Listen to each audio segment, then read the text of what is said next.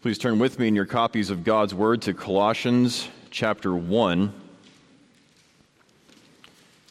looking at verses 10 through 12.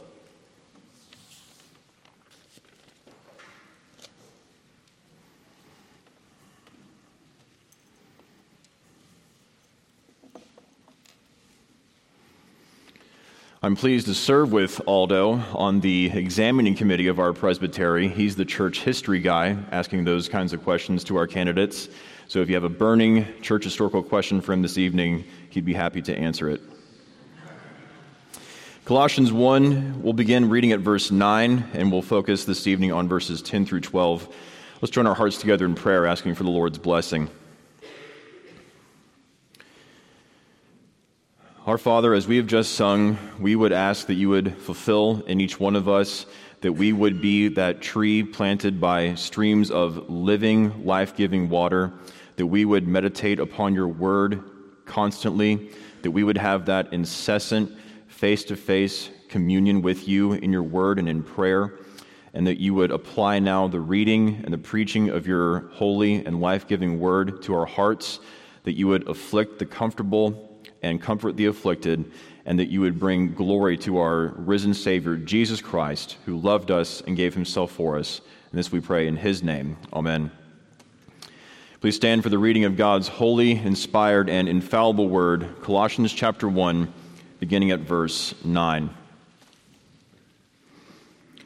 And so, from the day we heard, we have not ceased to pray for you, asking that you may be filled with the knowledge of His will in all spiritual wisdom and understanding, so as to walk in a manner worthy of the Lord, fully pleasing to Him, bearing fruit in every good work and increasing in the knowledge of God, being strengthened with all power according to His glorious might, for all endurance and patience, with joy giving thanks to the Father. The word of the Lord, you may be seated.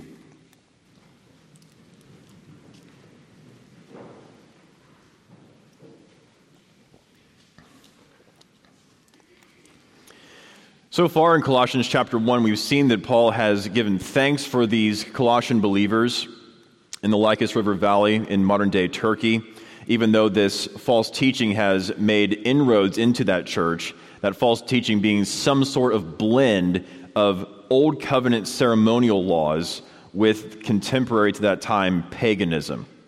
The, that's the specific kind of false teaching the Colossian church was dealing with.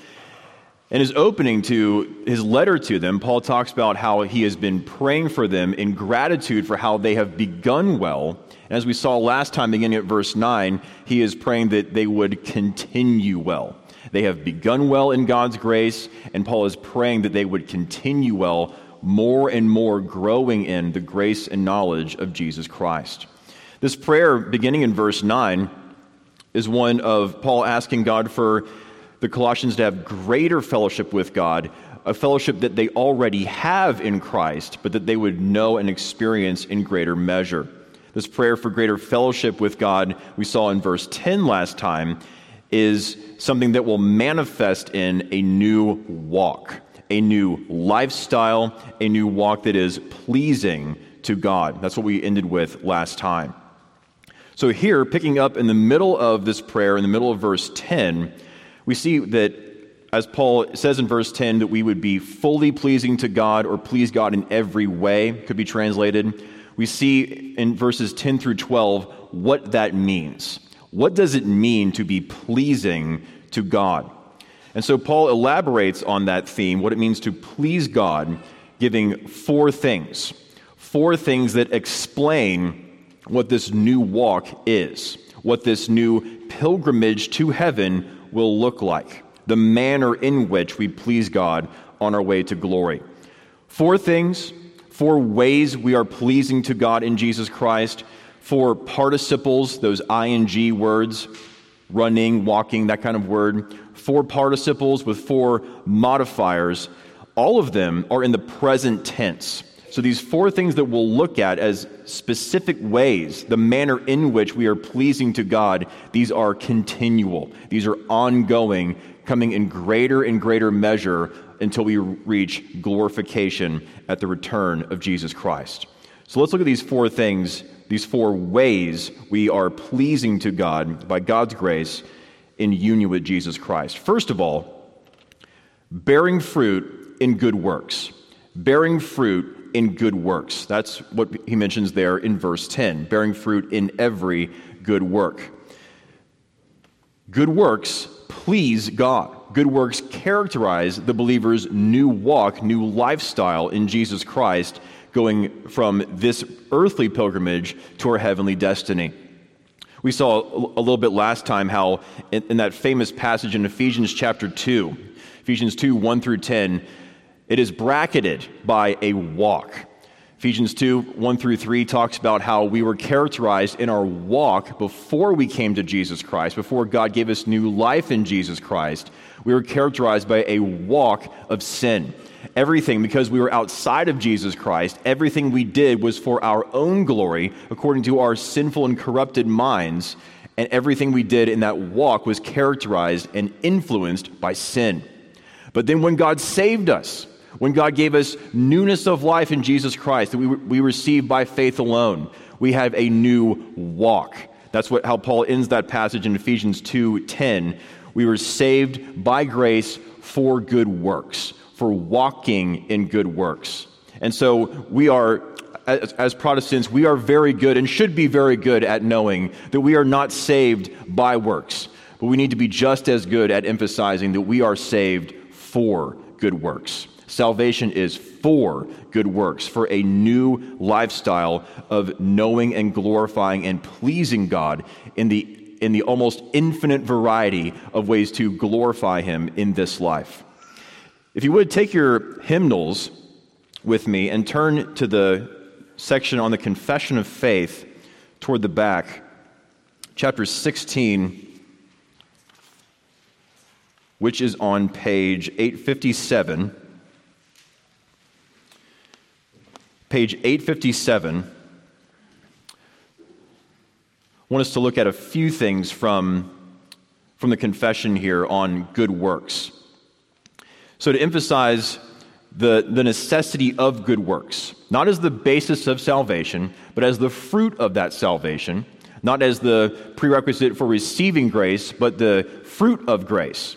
Look there at paragraph 3 of chapter 16 on good works. Their ability, believers' ability to do good works, is not at all of themselves, but wholly from the Spirit of Christ, and that they may be enabled thereunto, beside the graces they have already received, there is required an actual influence of the same Holy Spirit to work in them to will and to do of His good pleasure. Yet are, are they not hereupon to grow negligent, as if they were not bound to perform any duty, unless upon a special motion of the Spirit? But they ought to be diligent in stirring up the grace of God that is in them.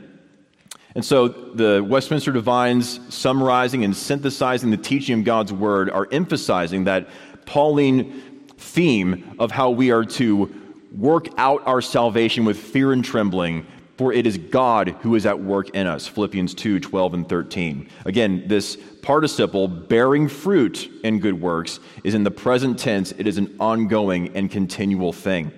Think of the, the bearing fruit metaphor of, of union with Jesus Christ by faith. How we, as believers in Jesus Christ, do not just follow him, we are in him in a living and life giving bond of union. How Jesus talks about this in John chapter 15 that he is the vine and we are the branches.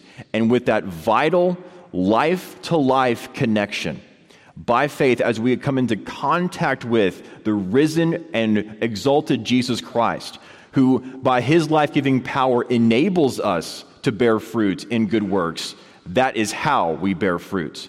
We are the branches, we have no autonomous sources we have no sources within ourselves to bear fruit, to be pleasing to God. It is only as we dwell in Him and have that living communion with Him in prayer and in His Word.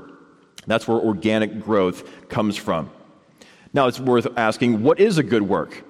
This chapter from the confession also answers that question. Look there with me on uh, page 857 of our hymnals. Look at the last paragraph, number seven.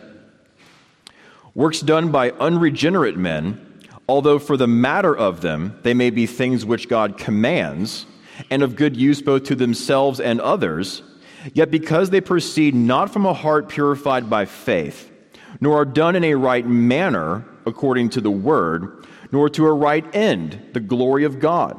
They are therefore sinful and cannot please God or make a man meet or ready to receive grace from God, and yet their neglect of them is more sinful and displeasing unto God.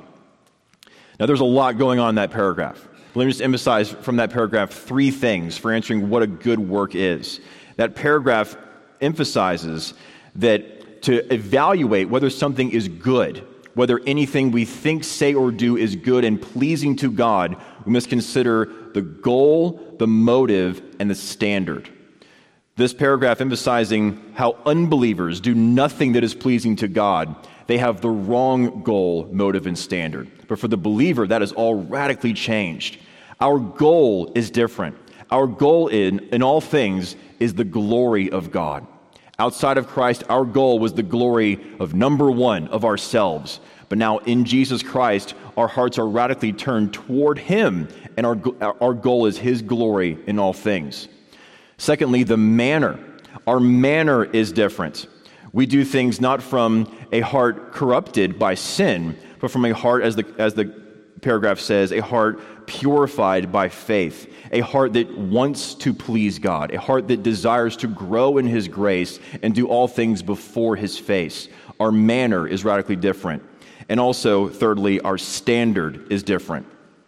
Outside of Christ, the standard of sinful men is whatever we think is best. Whatever the culture says, whatever friends say, whatever we think is best. But the standard for the Christian is, Thus saith the Lord. Whatever God says in His Word, all that He says, but only what He says. And so, thinking about what a good work is, this this new way of walking in this new path, a path of not sin, a but a path of good works, walking all the way to glory that marks our earthly pilgrimage to glory by good works. It could be lots of things. It could be calling a friend for encouragement. It could be praying with someone. It could be checking on someone in times of, of temptation. It could be so many, it could be countless things. Anything, as Paul says in 1 Corinthians 10 31, whether you eat or drink or whatever you do, do all for the glory of God, marked by those three things of the new goal, motive, and standard. But of course, we are aware of our sin. We, are, we have a sight and sense that we fall so short of God's standard. We, we sin in thought, word, and deed constantly. How could I, even a true and sincere believer, how could I ever perform anything good and pleasing to an infinite and holy God? I'm glad you asked that question. This chapter answers that question as well. Look at the paragraph before, paragraph 6. Notwithstanding, as the, as the chapter has gone on here, saying we are unable to merit good, good um, eternal life by our good works, it is all proceeding from God's grace by His Spirit. We are unable in ourselves to please God. And it gets us nice and humbled before we come here to paragraph six. Notwithstanding, the persons of believers being accepted through Christ, their good works also are accepted in Him not as though they were in this life wholly unblameable and unreprovable in God's sight, but that he, looking upon them in his Son, is pleased to accept and reward that which is sincere, although accompanied with many weaknesses and imperfections. Isn't that lovely? That we in Jesus Christ, offering up our poor works to a holy God who requires perfection, we are clothed in that perfection in Jesus Christ. And so all that we do that is sincerely for the glory of our Savior, He is pleased to accept the way that a father accepts his child's work. In this connection, I think of picking up my children from school. And they have their art drawings, sometimes limited to one crayon line on the, on the page. It is not high art. It is not something that could ever hang in the Louvre, but it is since it comes from my children who are mine, and I delight in them as my children, What they give to me is delightful to me. Obviously, all examples break down, but God is pleased in his, in his perfection to manifest his perfection because we add nothing to him, he needs nothing from us. He is pleased to manifest his perfection in being pleased with what we offer to him in sincerity for his glory. It is, it is beset with weakness and imperfection all the way until glory, but our God is pleased in grace to receive all that we do for him as truly good because we do it in Jesus Christ, clothed in his righteousness and enabled by his newness of life.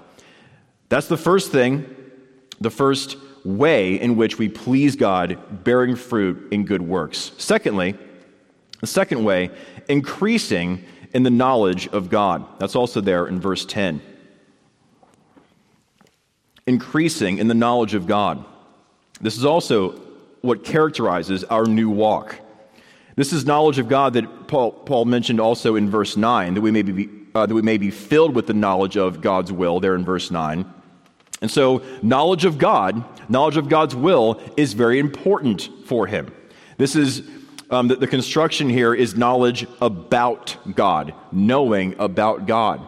Can knowing about God be perverted? Of course. Even the demons believe true things about God and tremble. But don't take the perversion of the thing as the thing itself. Knowing about God in itself is good. It is good to learn and know and grow in who God is, his names and perfections and attributes. The knowledge of God, of course, not limited to intellectual comprehension, but a, an expression of worship a, a, a love for God, a full orbed kind of knowledge, mind, affections, and will, communion with God for his own sake. In, in, the famous words of Psalm 73 Whom have I in heaven but you? And there is none on earth I desire besides you. My flesh and my heart will fail, but God is the strength of my heart and my portion, my inheritance forever. That is knowledge of God.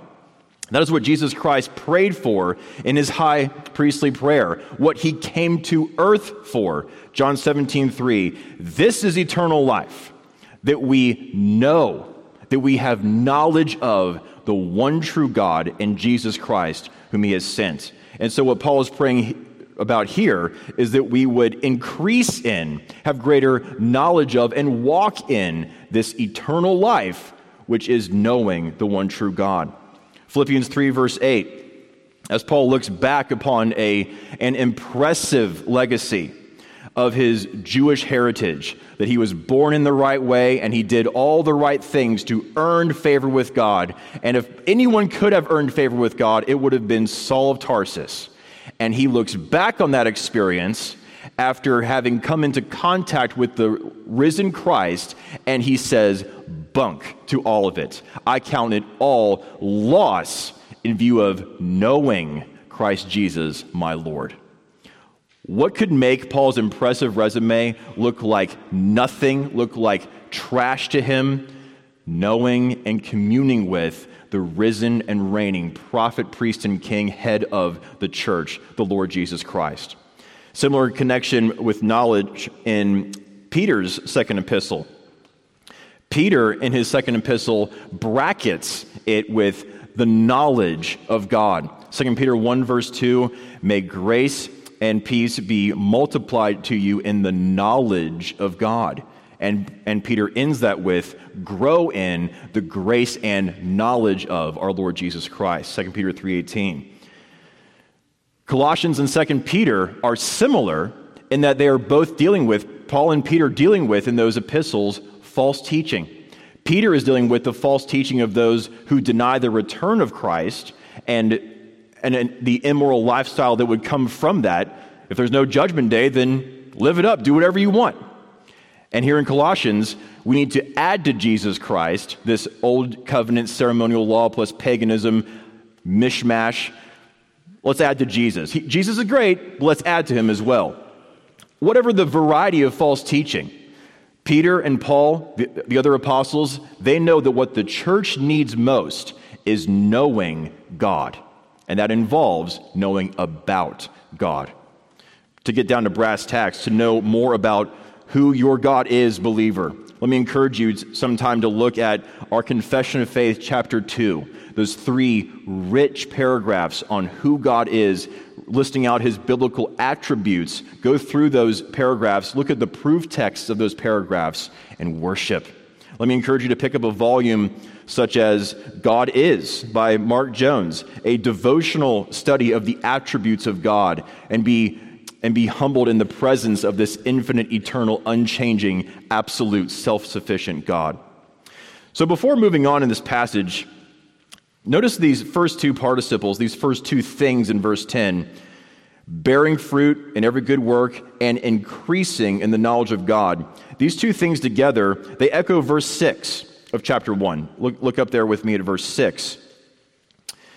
Speaking of the, the word of the truth, the gospel, which has come to you, as indeed in the whole world it is bearing fruit and increasing. Same words there in verses 6 and, and 10.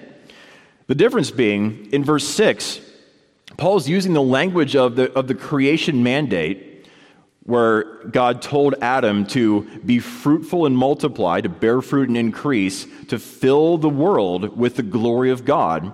Here in verse 6, Paul is using that creation language to talk about how the gospel of the second and last Adam is spreading throughout the world. It's no longer confined to the one nation of Israel, it has gone to the nations.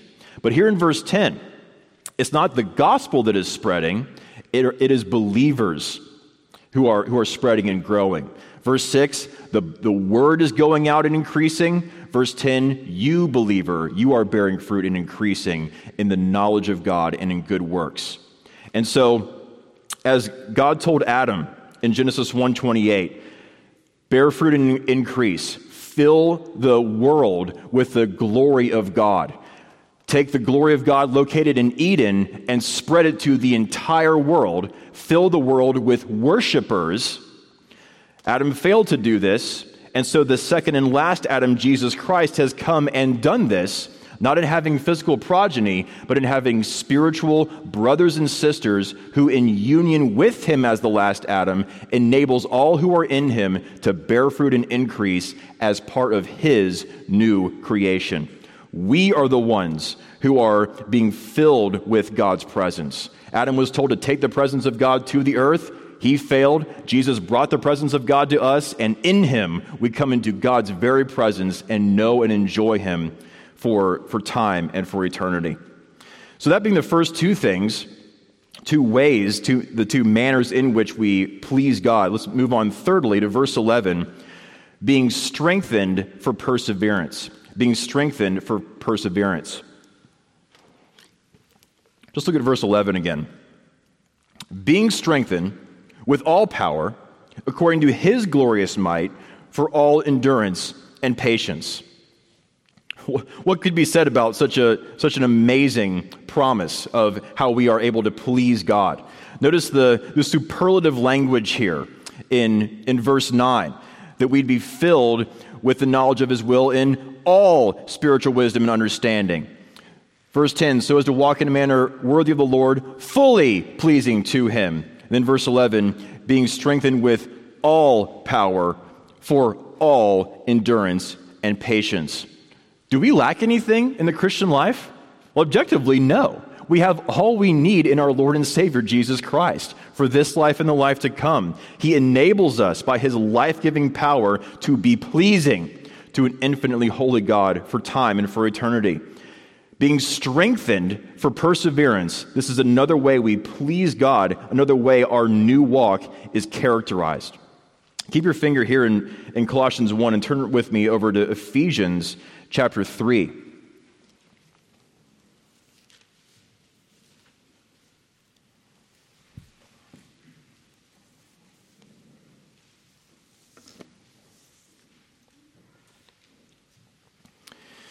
Ephesians 3, just read this prayer from, from Paul in another prison epistle, beginning at verse 14.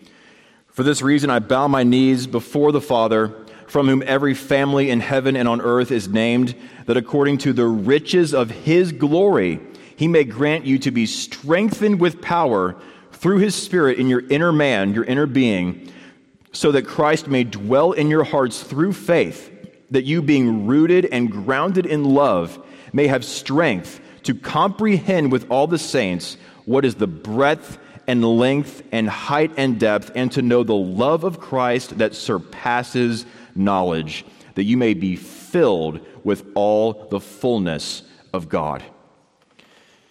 Do we pray this way? dear congregation? Do we pray this way to know and experience more of the otherworldly, supernatural power of the self sufficient triune God? What's amazing about this prayer in Ephesians 3, just to make one brief comment, is that he's praying that we would have divine strength to comprehend the incomprehensible, which won't happen in this life or in the life to come, but that we would be enabled by God to know and glorify God. Same kind of connection here in Colossians 1. This is a supernatural, otherworldly power at work in you, the believer. I don't know about you, but I, in my sin struggle, in my suffering, I don't need tips and tricks and hacks and little helps and advice. My sin is so stubborn, my suffering is so great that I need supernatural power. I need God Himself to empower me, to enable me, to make me pleasing to Him, to keep one foot in front of the other in the race set before me. Thankfully, we have a gospel sufficient for even the worst sinner, even the greatest sufferer. We have the power of God Himself. This is the fulfillment of Habakkuk chapter 3, where he prays there, God the Lord is my strength. Or Psalm 73 26, God is the strength of my heart forever. What is this power? This is the power, the same one that spoke all things out of nothing and into nothing. This is the same power that saved the Israelites at the Red Sea who were hopeless to cross the sea or to escape from the coming Egyptians, who drowned the Egyptians in the Red Sea but led his people all the way through upon dry land. This is the same power that made Ezekiel see that the dry bones in the valley would have life out of death. This is the same power that raised Jesus Christ from the dead. This is the same power that raised you from the dead, believer. And it's the same power that is enabling you, eh, being at work in you, to keep going, to persevere in this earthly race. It's for endurance and patience, as he says there in verse 11. Same thing as Hebrews 12. We look to Jesus, the author and finisher of our faith, and we're enabled by him in life giving contact with him to finish this race. It is difficult, it is bitter, it is long, it's not going to end anytime soon. We are enabled by God's life giving power to keep going. And that's why this is also not a, a, a we are not able to draw from this that we can be lazy in the Christian life. It is an active commitment to keep running and the only way you can keep running is because you are enabled by an otherworldly power. That's why you can and should keep running. As, as it was said during World War II, we keep calm and carry on. Well, fourthly and finally, as we close, the, the last thing we see about what a life that is pleasing to God looks like it is giving joyful thanks to the Father. Giving joyful thanks to the Father. Now, that's there at the end of verse 11 into verse 12, with joy giving thanks to the Father. Now, you might have there that with joy goes with all endurance and patience. So that would go with the being strengthened participle. I think it's better to put with joy um, along with verse 12, giving thanks to the Father. Not a huge deal either way, but it, it completes the, the, the balance of the, the four participles with the four modifiers. And so, a, life that is pleasing to God, a life that should characterize the, the new walk of the believer, is a life of gratitude, it is a life of joyful gratitude there. We give thanks to God joyfully because of what God has done. This is, a, this is gratitude that should mark the believer with joy because of how wondrous, how amazing what God the Father has done for his people. In this connection, I think of when I was a, a young boy. Hopefully, there's no more evidence of this anywhere. A young boy at Christmas, and a, a, a relative gave to me a bird feeder. Now, if you have a four or five year old boy in your life, don't get him a bird feeder. because there was footage of me looking at this bird feeder and simply losing all muscle, um, muscle power and falling over and banging my head into it in, in disgrace and in, in disgust. Not something for a, for a little boy to, not, not a way he should react. So you must say thank you to your great aunt or whoever it was. You must say thank you for your bird feeder. Thank you. Not with joy, though. Obviously, we can, we naturally give joy to the, give thanks to the Father joyfully because of the amazing, otherworldly, and eternal benefits He has given us in Jesus Christ. They are listed there specifically in the rest of verse 12 and into verses 13 and 14, which we'll look at next time. But simply sticking to these four things, for ways we walk in, in pleasing God, we, we focus on a life that is pleasing to God is one that gives thanks to God joyfully. What has God the Father done? God the Father is the one who has elected us unconditionally before the foundation of the world. He is not for anything we would do. He is the one not because of us, but because he loved us. Because of his good pleasure and free grace, he is the one who handed his people over to the Son who would in time redeem us in his life, death, and resurrection. God the Father elected us. God the Father also is the one who, who did the work of effectual calling. He's the one who said to us in our hearts, Come to Jesus Christ, and enabled us to come, giving, that, giving us that new life giving power to answer that call. He renewed our minds and our wills and enabled us to take hold of Jesus Christ for our salvation. There's, so, there's such a persistent error in the church that Jesus died for sinners and then had to convince the Father to love us. Romans 8 31 32 kills that myth and says it was the Father who gave Jesus up to be, to be offered as an atoning sacrifice for our sin. And if God the Father has given us his own Son, what will he withhold from us? He is the one who enables us in this passage to be strengthened with all of his power. Perhaps more specifically, the life giving power of Jesus Christ in his resurrection for persevering grace to see our Savior face to face at the end. He enables us to do this. In this connection of, of natural response of gratitude, I think of the story that's listed in A Puritan Theology by Joel Beeke and Mark Jones that talks about a response of gratitude for grace. A wealthy Englishman went to California in the 1850s to enrich himself during the gold rush. After much success, he left to go back to England. He stopped at New Orleans on the way home, and as all tourists did at that time, visited the infamous slave trading block. As he approached the place where people were sold for cash, he saw a beautiful young African woman standing on the block. He overheard two men who were trying to outbid each other for the woman, talking about what they would do to her if they could buy her. To their surprise, the Englishman joined in the bidding by offering twice the price. The auctioneer was astonished no one has ever offered this much for a slave, he said. After purchasing her, the Englishman stepped forward to get her. When he helped her down to his level, she spat in his face. He wiped away the spit and led her to a building in another part of town. There she watched uncomprehendingly as he filled out forms. To her astonishment, he handed her some manumission papers and said, There, now you are a free woman. She spat in his face again. Don't you understand? He asked as he wiped her spit away again. You are free. She stared at him in disbelief a long while. Then she fell at his feet and wept and wept some more. Finally, she looked up and, asked, Sir, is it really true that you paid more than anyone has ever paid to purchase me as a slave, only to set me free? Yes, he said calmly. She wept some more. Finally, she spoke. Sir, I have only one request. Can I be your slave forever?